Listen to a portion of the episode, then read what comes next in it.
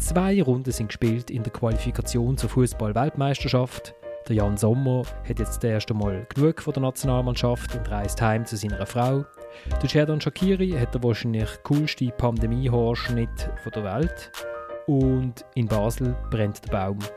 Und darum habe ich heute auch gar keine großartige Runde bei mir, wie ich finde, sondern wir haben uns spontan dazu entschieden, unsere Sendung auf eine Dienstag zu verschieben, weil im Moment im Glasturm neben St. Jakob Park der Verwaltungsrat von der FC Basel 1893 Holding AG, was für ein schöner Name, darüber verhandelt, ob der David Dergen soll neuer Besitzer vom FC Basel werden oder nicht.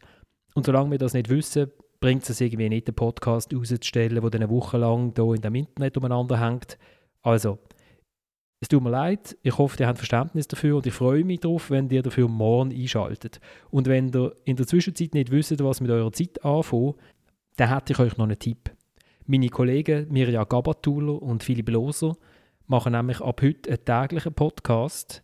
Apropos, und am besten erklären sie euch gerade selber, um was es geht. Liebe Fußballfreunde, wenn ihr für einmal keine Lust mehr habt auf eine ganze Stunde gezündet, auf euphorisierte Berner, grummelige Walliser und einen Katzenfreund aus Zürich, dann dürft ihr auch ganz gerne mal bei uns reinhören. Wir sind apropos der neue Podcast vom Tagesanzeiger. Bei uns geht es nur eine Viertelstunde. Dafür kommen wir jeden Tag. Und es geht um all das, was die Schweiz bewegt.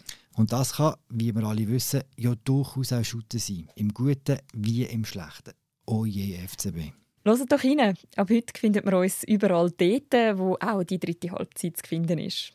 Und damit freue ich mich darauf, wenn ihr morgen einschaltet, wenn es heisst, das ist der neue Besitzer vom FC Basel. Oder vielleicht auch das ist der alte Besitzer vom FC Basel. Bis dann, ciao zusammen.